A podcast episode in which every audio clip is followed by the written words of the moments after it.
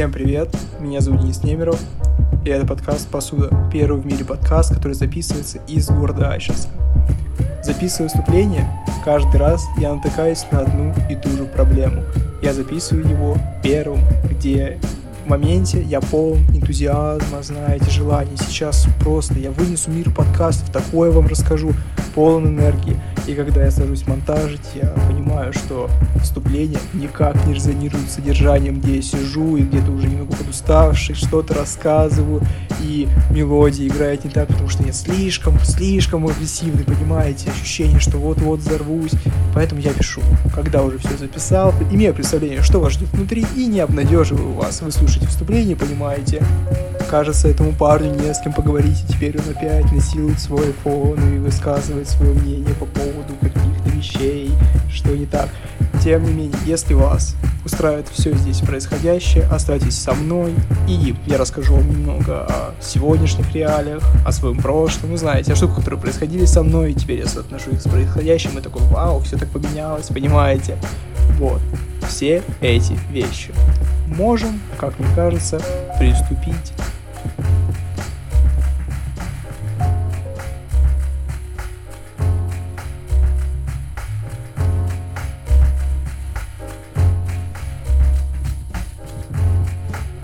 Изначально концепция второго выпуска заключалась в том, чтобы сделать один большой цельный блог про социальные медиа. Знаете, где я рассказываю разные истории, привожу разные примеры, что-то подобное. Но потом я понял, что это просто мое желание проныться вам про то, что мне удалили Инстаграм, и теперь я чувствую себя вошкой в этом мире больших гигантов Инстаграма, где мое мнение ничего не стоит.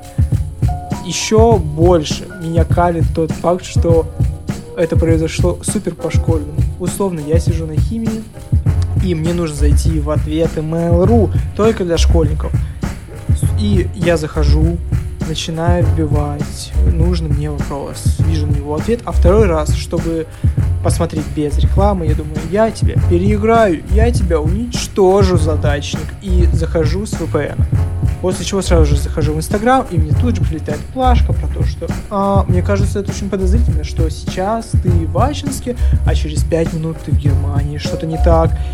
И изначально я подумал, что это мелочь, фигня, не может быть такого, чтобы мне удалили Инстаграм из-за такой штуки. То есть э, буквально я говорил со своим знакомым, и он говорит, что у него вот работает SMM-менеджер, и он сидит в Москве, а он в Красноярске, и ничего не меняется. То есть Инстаграм на это абсолютно пофигу, без разницы.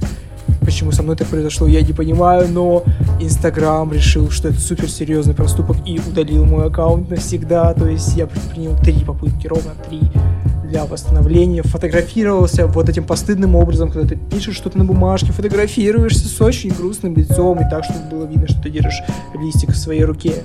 И все равно нет, Инстаграм не хочет делать мне анафему, индульгенцию, не хочет отпустить мне мои грехи, но я не грешил, что не так. Тем не менее, как казалось, кстати, очень важный фактор, поэтому объявляю его почти в самом начале. Ребята, подписывайтесь на подкаст везде, где только можно. Это вроде как поднимает какие-то там рейтинги, возможно, выдачу поднимет, я не знаю. Но в любом случае просто будете, возможно, меня не терять, если вам это нравится, понимаете. То есть э, подписывайтесь в группу ВКонтакте, подписывайтесь на SoundCloud, на iTunes. С iTunes очень забавно вышло. Я написал своей подруге, что проверь, работает ли комментарий, напиши мне какой-нибудь комментарий. И она пишет такая, да, я отправила, я смотрю, через пару дней его все еще нет, и решаю проверить сам и пишу себе комментарий какой-то условный, и смотрю, что комментарий моей подруги появился, и думаю, а, то есть теперь в iTunes будет красоваться и мой комментарий тоже. То есть я каждый выпуск начинаю с того, что «Всем привет, это Денис Немеров». И да, внизу в iTunes теперь стоит мой же комментарий, где я говорю себе «Неплохая работа, Денис, мне нравится, такой класс, хороший ведущий, класс, понимаете». Тем не менее, ставьте оценки на iTunes, вот это вот все, вот эти вот социальные взаимодействия, подписывайтесь на мой уже новый Инстаграм, потому что нужно, нужно поднимать себе мнение о том, что я больше не вошка, знаете, понимаете, вот эти все штуки. Вот, но тем не менее, блог про Инстаграм очень важен в том плане, что Киберпанк 2077 наступил уже сейчас. Когда я был поменьше и узнал, что такое Киберпанк, я подумал, ну, нам до этого миллиард лет, ведь так?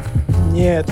Инстаграм, ВКонтакте, все социальные сети, которые у нас есть, это киберпанк, который мы заслужили. По сути, наш видеотруп, если хотите. То есть ваши кости, нервное окончание, все, что останется от вас, когда вы истлеете, страничка ВКонтакте, в Инстаграме. Вот все эти вещи. Также я задумываюсь о том, что в какой момент э, произойдет смена поколений социальных сетей и соцсети, которыми мы пользуемся сейчас, станут что-то типа одноклассников и WhatsApp, и Viber, то есть соцсети, которыми пользуются старшие поколения. В какой момент мы уйдем в прошлое? Возможно, мы уже ушли в прошлое, не знаю, у 12-летних, 10-летних есть какие-то свои социальные сети, где они общаются, говорят, слушайте, эти ребята постарше такие неприкольные, что они делают в этих своих старческих соцсетях, типа, они все еще выкладывают фотографии в Инстаграм, кому это нужно, ребята? Я уже обсуждал это со своими друзьями про то, что все ускоряется, и даже условно Инстаграм заменил Pinterest, то есть там нет даже знакомых тебе людей, там просто набор картинок, которые тебе, возможно, понравятся на основе нейросетей, опять же. И ты смотришь, и в принципе, да, неплохие картинки, и вот так с абсолютно совсем. У нас был YouTube, теперь у нас TikTok, который ну, будем честны, уже, уже тоже часть нашей жизни. Никак определенное время назад, когда мы все смотрели ТикТок где-нибудь, ну, в Инстаграме или в реактах на Ютубе. Нет, все, ТикТок уже с нами, ТикТок уже здесь, мы уже очень плотно повязаны. То есть, если бы я хотел представить э, соцсеть, которая наиболее ярко и полно отображает происходящее сейчас в интернете, это был бы ТикТок. ТикТок обладает абсолютно всем контентом в мире, такое ощущение. То есть у меня была подруга, которая делала липсинг на фразы из сватов, и я до этого момента даже предположить не мог, что у этого есть определенная аудитория, и какие-то люди сидят, реально смотрят и радуются, когда выходит что-то новое, связанное с Воронинами или сватами, и это реально имеет свою нишу. Также с ТикТоком для ваших родителей. То есть, если вы поставите себе ТикТок и ТикТок своей маме, это будет два абсолютно разных приложения с разным контентом. То есть, у меня у мамы куча видео про котов и беременных женщин, потому что у нее коты, и она была когда-то беременной женщиной. Вы понимаете. Я помню момент, когда в начале десятых я смотрел интервью Мэдисона, и у него спросили, что делает тебя таким популярным? А он ответил, я просто захватываю экран фрапсом и монтирую в Sony Vegas. И тогда порог вхождения был именно такой, то есть научиться скачивать фрапс и устанавливать его, и научиться монтажить в Sony Vegas. Порог вхождения был какой-никакой, то есть ты должен был обладать какими-то начальными базовыми навыками по монтажу видео, по записи видео, звука и так далее. Сейчас же этот порог полностью стерся, тебе достаточно иметь камеру в своем телефоне, а в сегодняшних реалиях это практически ничего, у всех есть камера. И все, поздравляю, ты уже контент-мейкер. Хотя, если быть до конца честным, я тот человек, который должен одним из первых благодарить то, что порог входа снизился, потому что теперь мне не нужно обладать какими-то суперспецифичными навыками. Нет, у меня есть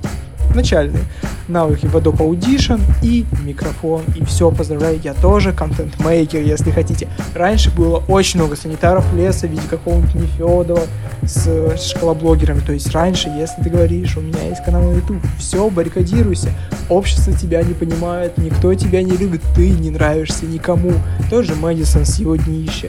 Люди постоянно отравливали маленьких детей от интернета, они выгоняли их оттуда, говорили, ха-ха, возвращайся, когда подрастешь. Но ребенок больше не хотел возвращаться в интернет, у него была травма на всю жизнь. Возможно, из-за этого мы получили какое-нибудь супер пассивное поколение, которое не хочет ничего делать, потому что его засмеют в итоге. Но теперь, когда интернет слегка поменялся, условия игры поменялись также, и теперь у нас гораздо больше контента, чем мы можем переработать, и он появляется ежедневно, и поэтому мы потребляем еще больше и больше. И мне кажется, это плюс в том плане, что come on, ребята, которые раньше были бы безработными, теперь становятся блогерами, подкастерами, понимаете, фотографами, всеми вот этими творческими личностями, людьми, которые до этого не нашли бы себе места из-за слишком высокого порога входа. Теперь, когда людей, которые потребляют контент в разы больше, потреблять его в разы легче, они теперь получают свою аудиторию так или иначе, и это прекрасно замечательно. То есть мир становится лучше благодаря этому, и как бы да, возможно, качество слегка упало, но всегда будут люди, которые делают хорошо. И качество независимо от того, сколько людей смежных профессий прямо сейчас находится на этом же рынке, если вы понимаете. Подводя итог, хотелось бы вывести три тезиса. Первое. Не заходите в Инстаграм с VPN. Оно вам не надо. Вас, может, пронесет, меня не пронесло, никому не советую. Второе. Ребята, если вы хотите что-то делать, просто делайте. Также хотелось бы сказать огромное спасибо всем, кто после первого выпуска что-либо мне написал. Очень много теплых, хороших, приятных слов. Также спасибо огромное всем, кто поддержал меня репостом, лайком, подпиской и так далее. Мне было невероятно приятно. Вот. Третий тезис. Синичка стучит за окном. Не нужно ее выгонять, покормить синичку салом. Синички вроде как любят сало. Бабушка так говорила.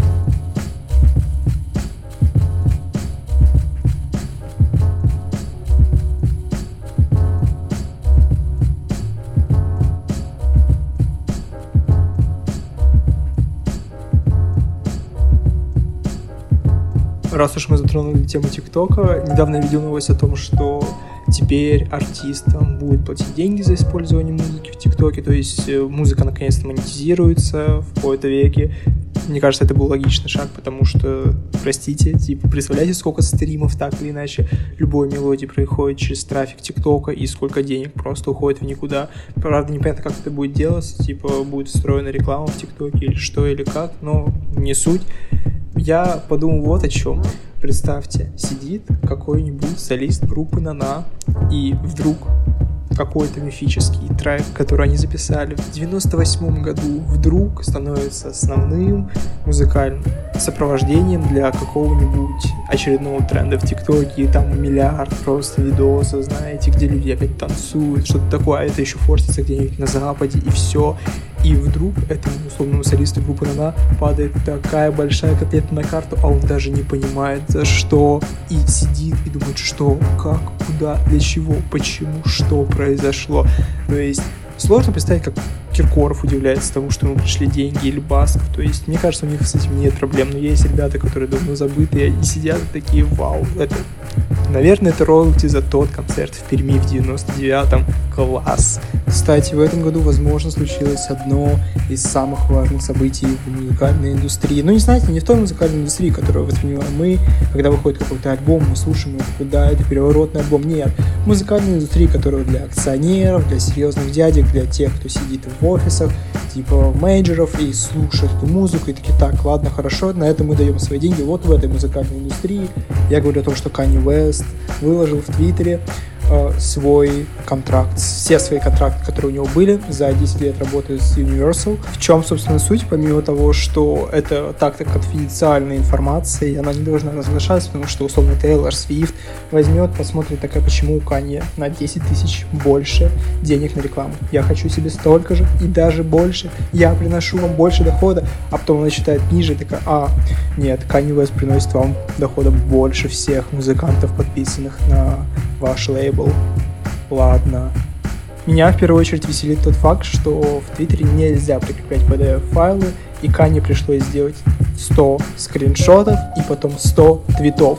То есть, я понимаю, если бы это был ежеминутный порыв, знаете, ты постишь Твиттер что-то такое, что порыв твоей души, ежеминутная истерика. Но 100 твитов это не ежеминутная истерика, окей? Это минимум 15 минут твоего времени, где он сидит такой, да, еще и еще. Получай, получай, Твиттер. Вот, смотрите, мейджоры, вот что я с вами делаю. А потом идет и сыт на Грэмми, понимаете, Канни Уэст.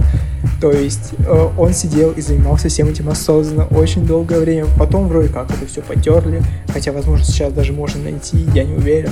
Но это подтверждает тот факт, что Канни Уэст гений, понимаете? Этот человек идет всегда до конца. Он делает все с абсолютной осознанностью и пониманием того, что он делает. Главная проблема с альбомами, как я понимаю, то, что сейчас потихоньку у него уже уходит время, когда он находится на лейбле, и он уже написал все альбомы, которые были прописаны в контрактах, и теперь он хочет забрать всю свою музыку и распоряжаться ей сам. Но второй прикол, который всплыл, когда люди начали перечитывать, это тот факт, что в одном из контрактов был пункт, что Kanye West не может не заниматься музыкой. И это так-то вроде как противозаконно даже в каком-то штате, то есть это ограничение свободы личности и что-то типа того. Но, понимаете, такая штука пригодна для какого-нибудь рэпера средней руки, который вчера еще сидел у себя в Атланте, а сегодня он большой музыкант. Окей, как в сериале «Атланта».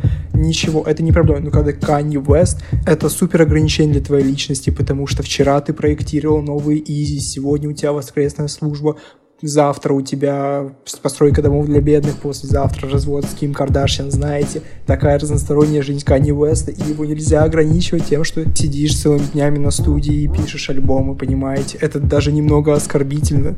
На фоне всех выходок Канни Уэста условные угрозы Шарлотта или Трилпила выглядят так по-детски, потому что Канни Уэст одним своим твитом, ладно, не одним, сотни своих твитов, но с одним контрактом, ладно, не с одним, с тремя меню, меняет целую музыкальную индустрию индустрии, то есть дядьки в костюмах реально зашевелились и думают, блин, что делать, судиться, не судиться, переписывать контракты, а теперь все всплыло, и у них, возможно, куча проблем с тем, что другие артисты прочитали контракты и такие, а, кажется, я не на самых выгодных условиях, давайте пересмотрим контракт, понимаете, он поднял огромную бучу, и нам здесь, возможно, это не так уж и заметно, но люди, которые сидят в кабинетах, в офисах, реально зашевелились, и для них это проблема. На русском же рынке на фоне того, что делали Шарлотта Трилпил, стала понятна лишь одна вещь, что не стоит подписываться на лейбл, когда тебе 19, и ты не читаешь контракт, у тебя нет денег на юриста, и нет людей, которые могут тебе что-либо объяснить, потому что все эти выпады в сторону лейблов от маленьких русских артистов выглядят скорее комично и не вызывают никакой серьезной реакции ни у кого. Если выводить из этого какую-то мораль, то первое, что нужно понять, что музыкальная индустрия это супер большой кит, супер неповоротливый кит, который меняется где-то там внутри, а мы этого даже не замечаем. Мы можем заметить, когда поменялось что-то в слонах, но когда поменялось что-то в ките, нам, нам нет дела, нам без разницы. Я недавно для себя открыл, что один человек написал абсолютно всю музыку, которую я любил в детстве, а я до 17 лет даже не знал его имени и как он выглядит. Рик Рубин. Этот человек, по ощущениям, спродюсировал абсолютно всю музыку с 80-х до 2000-х. Это просто фантастика. Когда-нибудь, возможно, если Apple Podcast мне разрешит, я сделаю радио по этому человеку, потому что оказалось, что я слушал все, что он делал на протяжении очень долгого времени и даже не знал, никак не соотносил все происходящее с ним. Он был где-то там, супер далеко, непонятно. Я даже не мог сказать ему спасибо, метафорическое, что-то такое. Только сейчас я осознал, насколько велико влияние этого человека на мою жизнь, и мне хочется как-то выразить эту благодарность, не знаю, просто поставив треки, которые я любил слушать, такой вау, оказывается, тоже сделал он что-то такое. Но опять же, нужно провести некоторый research, понять, как вообще iTunes относится к тому, что ты периодически перебиваешь песни своим голосом, называешь это радио, потому что вроде как у Studio 21 был подобный формат с Кариной Истоминой, но потом он куда-то пропал, видимо, все-таки так нельзя делать, у них какие-то права, и так-то по логике да, но очень хочется. Так что посмотрим.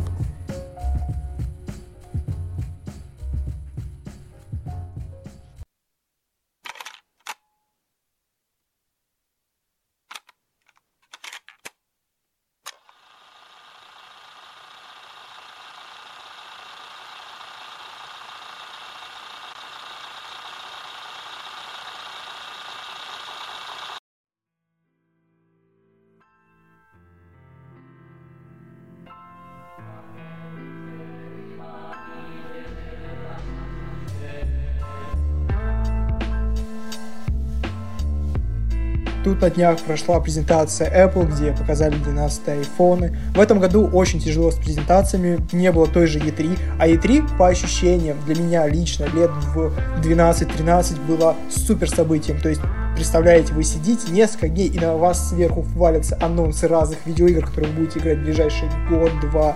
Это просто что-то поражающее воображение. Ты смотришь и думаешь, вау, какая же игра, когда она выйдет, когда она выйдет. И сидишь и томишься в ожидании, тебе показывают эти футажи. Иногда даже приходилось вставать раньше, и наоборот ложиться позже, чтобы захватить какую-нибудь особо интересную презентацию. Я помню, как мы сидели и смотрели даже с другом одновременно и переписывались, типа, вау, смотри, вот это вышло, просто нечто, вау, новый, новый Fallout, вот эти вот вещи.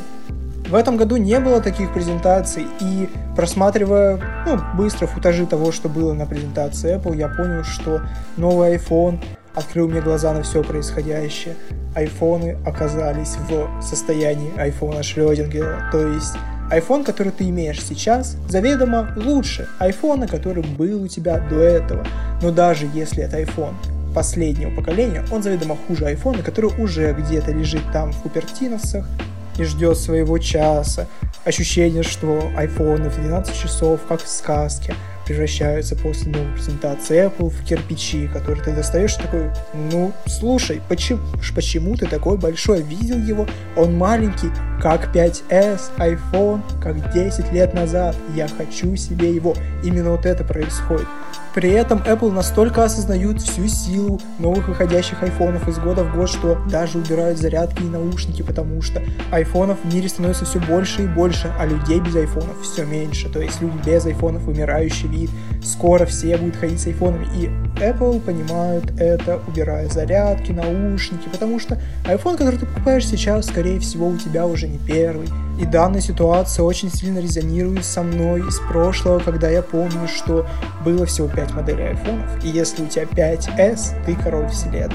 То есть стоили они тогда еще нереально большие деньги по тем меркам, то есть я помню, что 30 тысяч ты берешь, это нечто, вот, если у тебя четверка, ты, конечно, такой, возможно, зажиточный человек, но когда всего 5 айфонов, очень ограниченное число, iPhone что-то говорит о твоем статусе. Сейчас не так, iPhone, той или иной модели у большинства, и самое страшное, что нет никакой альтернативы. То есть ты смотришь на это и думаешь, да, прикольно, но я бы хотел иметь что-то похожее по ценовому сегменту, только от другой компании, и понимаешь, что тебе нет смысла брать телефон от условного Samsung за эти же деньги, потому что он выйдет из строя в ближайший год, и ты будешь показывать его, и все таки что это?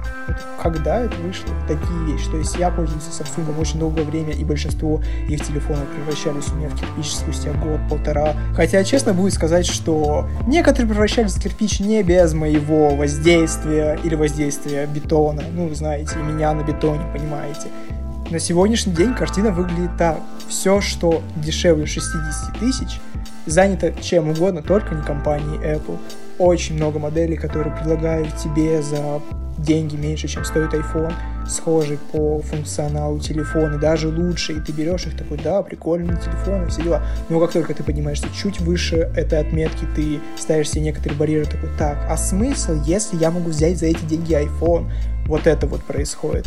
Так что нам остается ждать появления нового Стива Джобса, который сделает революцию и такой, ребята, посмотрите, эти айфоны, нет, это гадость, и предложит что-то кардинально новое.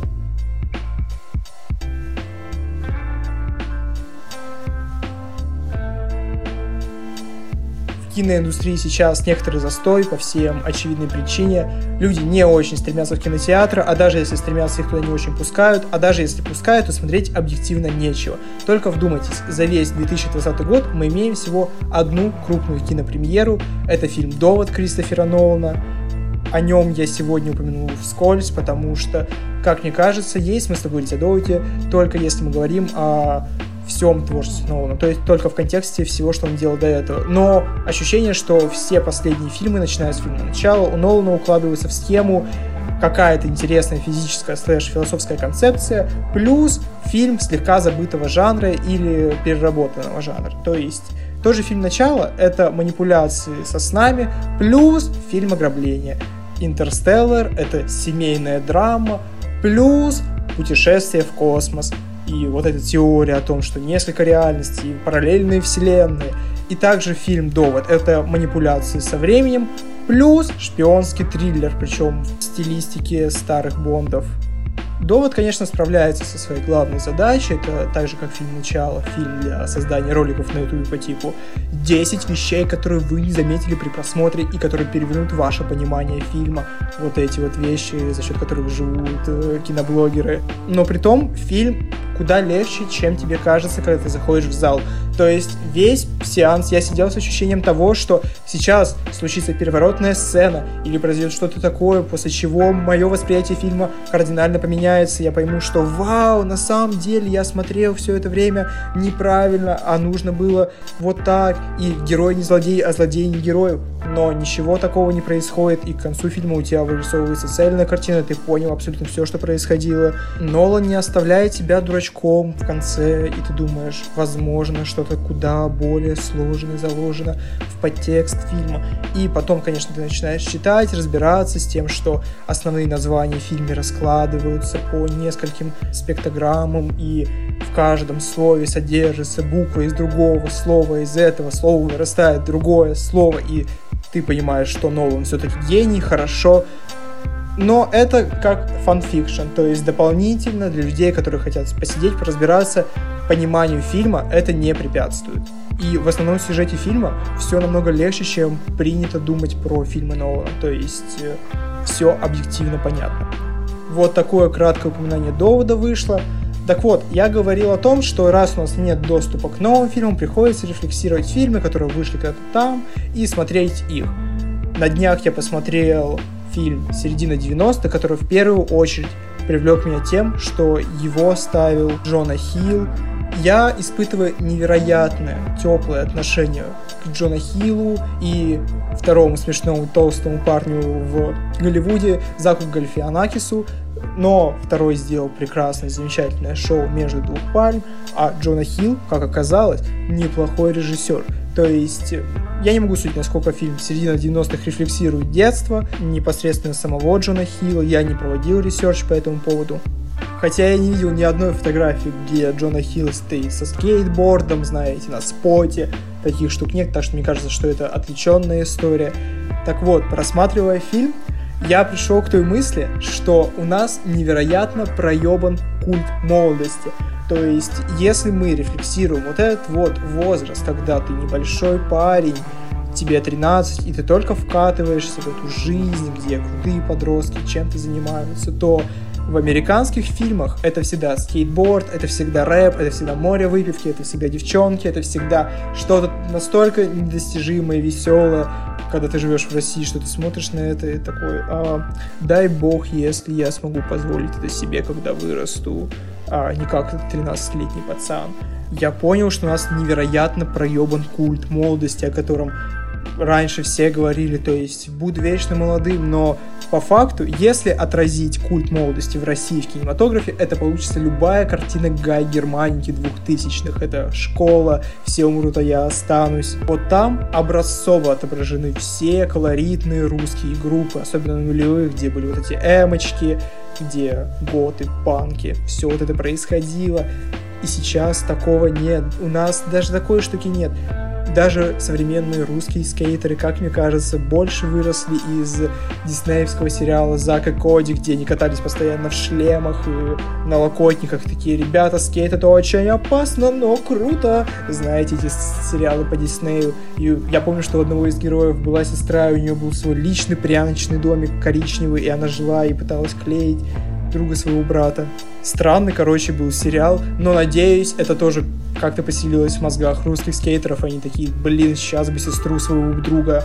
То есть, просматривая этот американский фильм про героев, которые как бы из гетто, у тебя случается диссонанс, потому что у них есть и машины, у них есть скейты, у них есть девчонки, у них есть постоянно деньги на выпивку, и они еще жалуются, что, блин, мы растем в таких ужасных условиях, когда я смотрю на главного героя, я соотношу себя с ним только в те моменты, когда показывают его комнату, и я смотрю на кровать такой, о, точно, у меня было такое же постельное белье с черепашками ниндзя, я понимаю тебя, классное постельное белье, очень удобно. Данный фильм возродил ту несправедливость, которую я почувствовал первый раз, когда только пошел в школу, и оказалось, что у меня не будет своего шкафчика, и у нас нет огромной общей столовой, где каждый дружит с кем хочет. Нет, ты сидишь в классе с такими же ребятами, как ты, и всех этих штук нет. Я как-то забыл об этом с возрастом и смирился с реальностью. И потом из моей жизни ушли сериалы по Диснею, где показывается стандартизированная американская школа с американским футболом, с задирами, черлидершами, всеми этими штуками. Я забыл про них, но потом появился сериал «Эйфория», а потом фильм середины 90-х, хотя они вышли в один период вроде как, то есть фильм даже чуть раньше. И я опять вспомнил эту боль, когда у ребят из бедных американских районов жизнь куда приятнее и лучше, чем у тебя здесь в нормальных условиях. Ты сидишь такой, что? Почему вы жалуетесь? Короче, я считаю, что нам нужно переформатировать нашу реальность под некоторые американские стандарты, чтобы хотя бы иногда, когда дети приходят в школу, они могли перекладывать те образы на сегодняшние. То есть, когда ребенок приходит в школу и такой, блин, я хотел играть в рок-группе, мы такие, да, у нас есть рок-группа, правда, они играют на гуслях и ложках, нахуй ваш бас, я буду ложечником в группе. Вот так, хотя бы какие-то штуки, чтобы у ребенка не случалось такого диссонанса. Люди будут не так тяжело переносить все, что происходит в фильмах. И мы избежим кучи вот этих девочек, которые делают мейкап в стиле эйфории и приходят на танцы в школу, где деревянный пол и ОБЖшник опять залил водкой колонки, поэтому новый трек Моргенштерна не так уж и качает. Наверное, это все, что я хотел сказать вам про кино сегодня.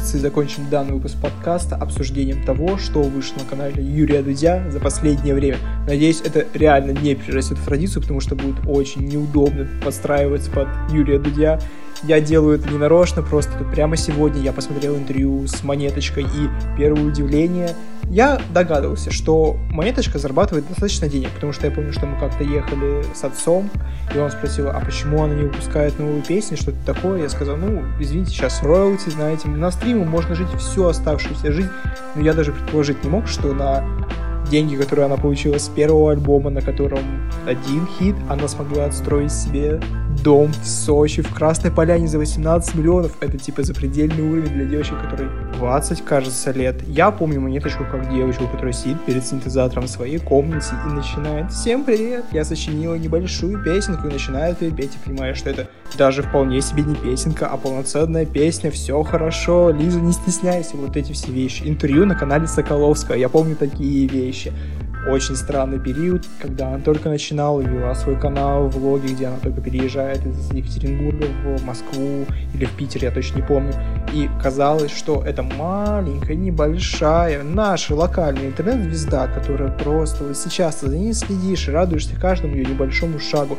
Но прошел один альбом, и все, это певица абсолютно другого уровня. То есть ощущение, что это та самая одноклассница, которая была хорошая девочка, когда учились в школе, вы даже дружили, но потом через 10 лет ты узнаешь, что у нее своя бизнес-империя, и ты только что выбросил бутылку Кока-Колы в мусорку, а Кока-Кола принадлежит ей. Вот такая вот вещь, такие ощущения, то есть это совершенно другой масштаб личности. Если говорить непосредственно об интервью, то интервью достаточно штатное для канала Дудя, то есть первый же вопрос про деньги, потом вопрос про Путина, вопрос про то, что «Эй, а что у тебя было с тем парнем?» То есть это некоторая летопись успеха 18-летней девочки, которая сначала была глупой и не понимающая, что происходит, но потом победила это все и теперь живет прекрасно, замечательно в Красной Поляне. Интервью примечательно именно тем, что оно фиксирует смену парадигмы, то есть вчерашняя, никому неизвестная 18-летняя девочка из Екатеринбурга, которая просто сидела, что-то играла на пианинке, теперь настоящая большая звезда. И именно Лиза Монеточка фиксирует новую парадигму артистов. То есть это не те дяди, которые когда-то там стали эстрадными певцами тир недосягаемости, или другие дяди, которые были где-то в эмиграции, вот учились в Оксфорде, и теперь тоже большие звезды. Понимаете, люди, которые теперь являются первым эшелоном музыкальной сцены. Простые ребята, которые вот сидят тут с вами, а завтра бац, у них миллионный просмотр, миллионные прослушивания и дом в Сочи. Как вы поняли, я зафиксировался на доме в Сочи, потому что мне кажется, что именно дом — это некоторый символ успеха для самой же Лизы Монеточки, потому что вспомните хоть одно интервью, где Юрий Дудь сидит в домашних штанах и живет в этом доме на протяжении какого-то времени перед тем, как взять интервью. То есть линия дома идет через все интервью, ты смотришь и думаешь, вау, фантастика, реально дом мечты, как в Sims, как сама проговаривает Монеточка. Мне кажется, что эта история очень обнадеживающая, то есть ты можешь сидеть, что-либо делать и понять, что Нужно просто заниматься своим делом, в один момент успех тебя найдет, как случилось вот с ней. Ты немного поднимаешь себе этим настроение. Пожалуй, так.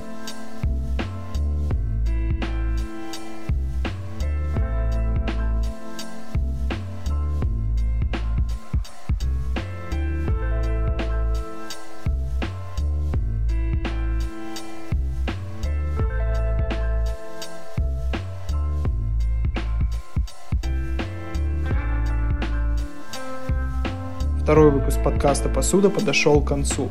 Огромное вам спасибо, что вы дослушали до данного момента и оставались со мной на протяжении этих 40 минут. Я, как вы можете понять, экспериментирую с продолжительностью подкаста, с э, наполнением, чтобы мне было удобнее записывать и вам приятнее слушать. Все еще нахожусь в работе над улучшением. Как-никак это второй выпуск. Второй выпуск, не судите строго. Также мне кажется, что слона в комнате не утаишь, и данный выпуск по сравнению с первым можно назвать более биполярным. Это причина того, что я записывал куски в несколько дней. То есть где-то было странное состояние, где-то я активно понимаю, что вот сейчас я делаю такие штуки, рассказываю об этом, а в итоге все вылилось в неоднородность.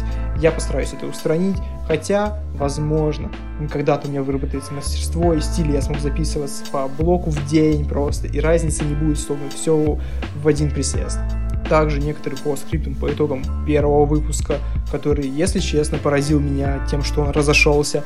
Я изначально, конечно, не претендовал на то, что я делаю став только для своих людей, которые меня знают, вот эти вещи, что это специфический контент для узкого круга лиц. Нет. Когда ты так или иначе делаешь какой-то контент, он расходится, и люди начинают его слушать и смотреть, но меня это реально удивило. То есть я не думал, что люди со стороны придут реально быстро, Огромное спасибо рекомендациям ВКонтакте, как я понимаю, потому что в том выпуске я сказал, что кто пользуется ВКонтакте в 2020 году, и, видимо, редакторы послушали такие, ну сейчас мы заставим тебя пользоваться, потому что смотри, мы не такие уж и плохие.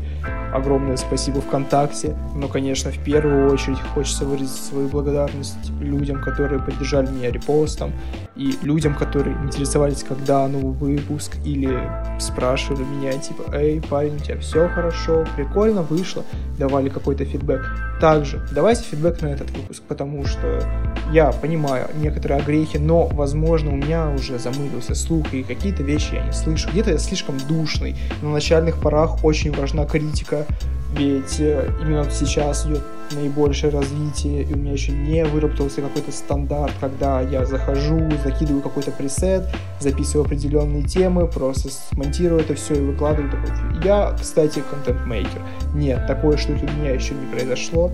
Наверное, это все, что я хотел вам сказать в завершении выпуска. Всем спасибо, всем пока.